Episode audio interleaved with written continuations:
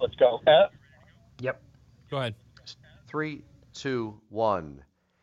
And good morning, everyone. Welcome in to a brand new edition of Sports Medicine Weekly on this Sunday morning, our new time coming at you every Sunday at 7 a.m. I'm Steve Kashul, joined as always by my co host, Dr. Brian Cole, head team physician for the Chicago Bulls, sports medicine specialist, orthopedic surgeon from Midwest Orthopedics at Rush. Our producer is Shane Reardon.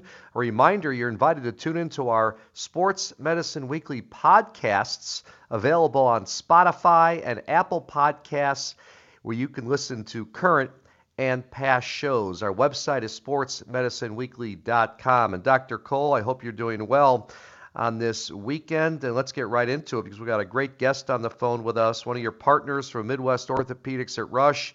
Dr. Nick Verma, head team physician for the Chicago White Sox. The MLB season underway. Couple hiccups here and there we've seen, but baseball is back on board. We're happy to see that. And Dr. Verma, um, if you can, take us through what it took to get this season back going and with MLB's own uh, protocols.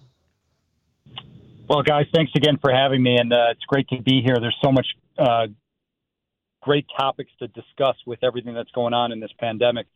You know, it is awesome to see baseball back online, but it really took a fairly Herculean effort uh, to get even where we are today. And I think that the Major League Baseball uh, Commissioner's Office, as well as the Team Physician Association and the team physicians who were involved in all the decision making, did an amazing job of putting together a very thoughtful protocol about how to how to make it as safe as possible for players and how to uh, handle different types of situations like positive tests as they come up.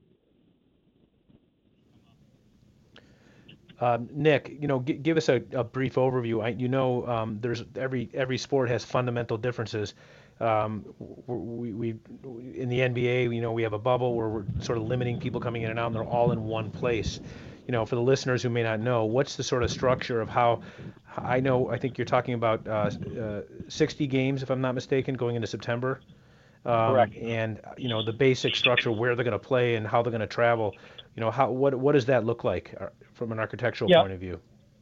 So it's a little bit different than basketball, Brian. As you know, basketball was a little bit easier to put everybody into a bubble and play in uh, a single or, or a group of stadiums in a single city.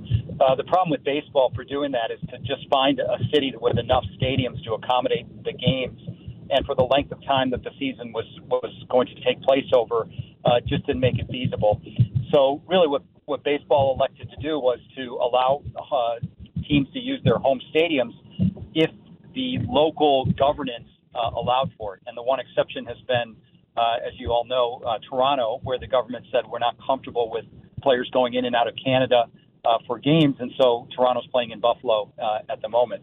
But each each uh, jurisdiction, let's call it, or city has governance over their stadiums. And if we get to a situation where a certain city doesn't feel that it's safe to play, um, then we'll have to cross that bridge, likely with that team moving to a uh, a minor league ballpark in in another state that's safer. Again, visiting with Dr. Nick Verma, head team physician for the Chicago White Sox. This is Sports Medicine Weekly. On an injury front, Dr. Verma, what challenges do you see for these major league players as far as uh, sore arms? Uh, it is a different season, or is it pretty much the same where you're optimistic that a lot of these guys can, can stay injury free with a shorter season?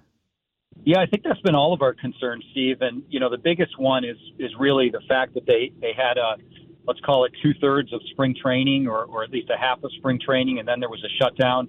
And then there was a, a really quick ramp up after that to get back to play. And so I think no matter what sport we're looking at, whether it's uh, the time off in baseball, the time off in basketball, the time off in hockey, what we're really worried about is, is going from uh, low loads to high loads over a rapid period of time, where we uh, we have some concern that we may see things like uh, hamstring strains or pulls um, elbows becoming sore or having problems with uh, elbow ligament injuries, uh, potentially even uh, things like ACLs, et cetera, in basketball or other sports. I'll tell you from the start of the season, and we're now probably just over four weeks in in baseball. Knock on wood, we've been pleasantly surprised that we have not seen a huge um, uh, injury outbreak, so to speak. And I think it's really a testament to the players who were really on top of self-policing, or not even policing, I shouldn't say, but of taking care of their bodies and doing what they needed to do to make sure they were ready to go when the restart happened. Um, and so uh, we've been fortunate in that we haven't seen that.